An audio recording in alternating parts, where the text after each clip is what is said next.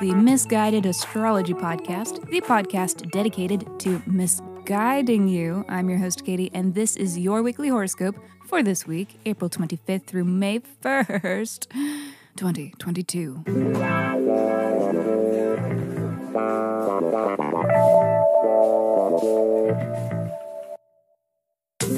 Welcome back to the podcast where I do not know you, but it might seem like I do because I am sharing musings that are based upon the sun and the moon and the planets and shit. Every week I do a little sky spying and then report back so that you can know what the fuck is going on around here. The astrology is sound, but my guidance may not be. Your call up to you, okay? Quick housekeeping. Special thanks to Reba and Micah. Thank you. Thank you, beautiful, gorgeous persons, for the reviews, for the shout outs, and reminder that you, dear listener, can review too. And if you do, I will send you a 24 page, in depth birth chart report. So please review Miss Guided Astrology on whatever app you stream your pods from, or tag us in a post on socials. And when you do, let me know so that I know where to send you your report. Just simply email your birth dates, birth date, time, and location, yes, to missguidedastrology at gmail.com. Finally, please check out MotherPod Miss Guided Astrology for episodes where we answer listeners' burning questions by reading their birth charts.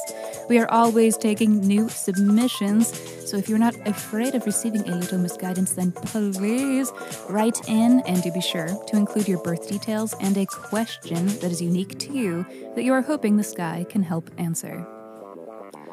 Right, and without further ado, let me hurry up and shut up so that I can keep talking because this is your weekly horoscope. Monday. You better hide your kids, hide your wives, and hide your husbands because Mercury's shadow period begins today. It is now in vogue to throw personal accountability to the wind as Mercury approaches retrograde. Are things going wrong? It's not your fault, sweetie. Blame it on the sky. Mercury retrogrades are said to disrupt communications, electronics, transportation, paperwork. So you can blame all of the most disruptive of disruptions on this astrological shitstorm. Is autocorrect sabotaging your every turn? Blame Mercury. Hey, can't wait to meet for lunch. Just finished masturbating. Gonna shower real quick and head that way. Shit, not masturbating, menstruating. Fuck, not menstruating, meditating. Oh, oh my god. Fucking forget it. Wednesday. Today is a day of cosmic communications. Truly. First matter of business is Mercury's sextile to Jupiter, a transit that is here for good news and good news only, damn it. No, not strictly, not really, but it is generally about favorable communiques. It's definitely a transit about expansive thought and mental expeditions. Just doing a little cerebral off roading. And this next transit certainly isn't doing anything to help keep this vehicle that is your mind on the road today. It is taking this little off roading excursion and turning it into a full blown safari. It is the Venus Neptune conjunction, a transit about love and trust and feeling safe enough to let all your walls come down. This is infatuation weather. Are we in love? Are we in lust? Is it divine intervention? Is it meant to be? True love is real and it is now, and I need all of it. We are punch drunk, intoxicated, either literally or metaphorically, because Neptune transits are also pretty good for getting a little saucy. And if there was a day to let your mind whisk you away to a fantastical isle of your own imagination, this is it. So, are we at all grounded in reality? Barely. Mercury is in Earthy Taurus by a hair. So these visions are coming from something real, but we may be caught up in the potential of it all, and more so than what is truly tangible. Today, it will be easy to take one small, cute, and innocuous thing and let your imagination run fully away with it. But as your chaotic, mutable aunt with a Neptune aspect to her ascendant, I say let it. I am here to remind you that being realistic is boring, and you're too hot to be boring. Build yourself a fantasy themed playlist, put on your noise canceling headphones, and drift away into a world of your own creation. Dishes and email and red flags be damned. But, girl, can we just, girl, before we go, no matter how conjunct Venus is with Neptune, you cannot fix him. Enough is enough. Thursday.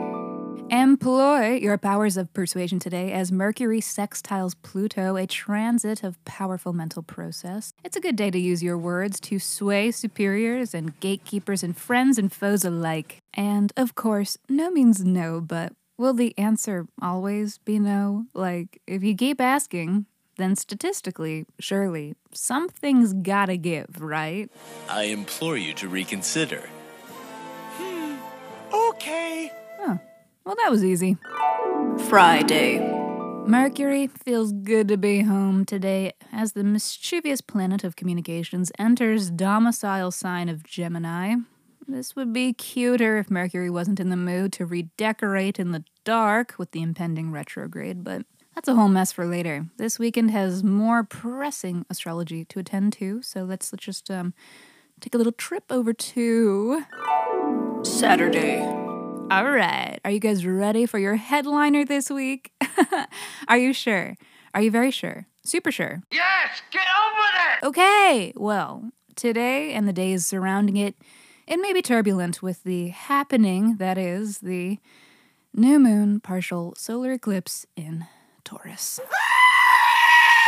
Yeah, I mean, be a little scared, but not too scared. Eclipses are chaotic. They represent major changes that lead to new landscapes. You may suddenly find yourself playing at a new game, adopting a new side hustle or main hustle, or it may seem that your priorities are shifting as something new suddenly comes into focus. This will be especially true for the fixed signs, so people with major placements in Taurus, Leo, Scorpio, or Aquarius do take pity on these poor souls, um, but not too much pity because, as I was hinting at but moments ago, this new moon eclipse is actually quite cute and optimistic and kind of sexy.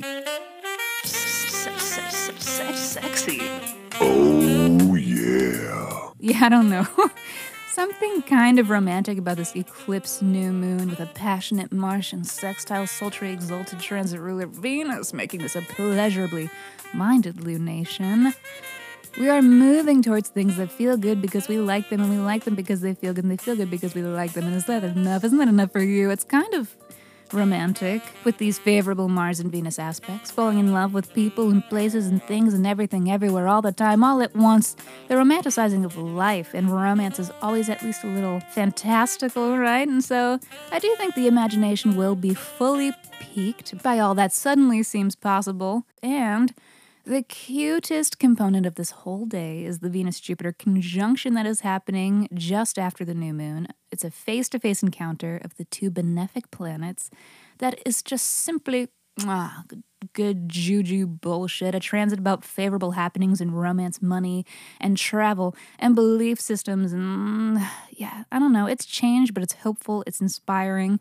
So let us just have a little look in your Taurus house to see where things are getting shaken up. Aquarius. Taurus is your fourth house. So this lunation marks big change involving your house of home and family. And to refresh you, this whole eclipse cycle is about you experiencing increase or more of this fourth house. While you may notice a simultaneous decrease or less emphasis on 10th house, and that's the house of career, life path, your reputation, uh, the attention you receive from the outside world, it's a shift away from accomplishments and towards your roots or towards understanding where you came from. It's a bit more retrospective, or it can be. It might also be to do with the laying of new roots somewhere. Maybe you're starting somewhere new and building a new home, and that might be what this expansion of the fourth house looks like for some of you.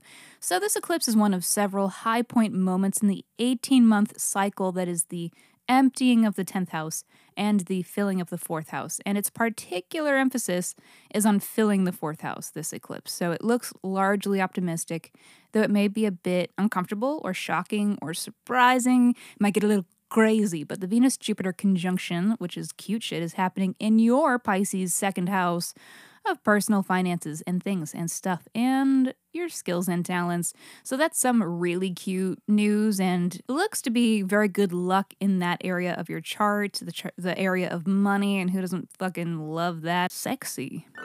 Sunday.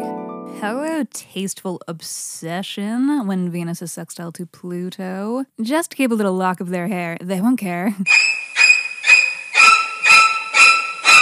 Oh, alrighty, that is all for this week. Thank you for listening to the Miss Guided Astrology Podcast. I will see you next Monday.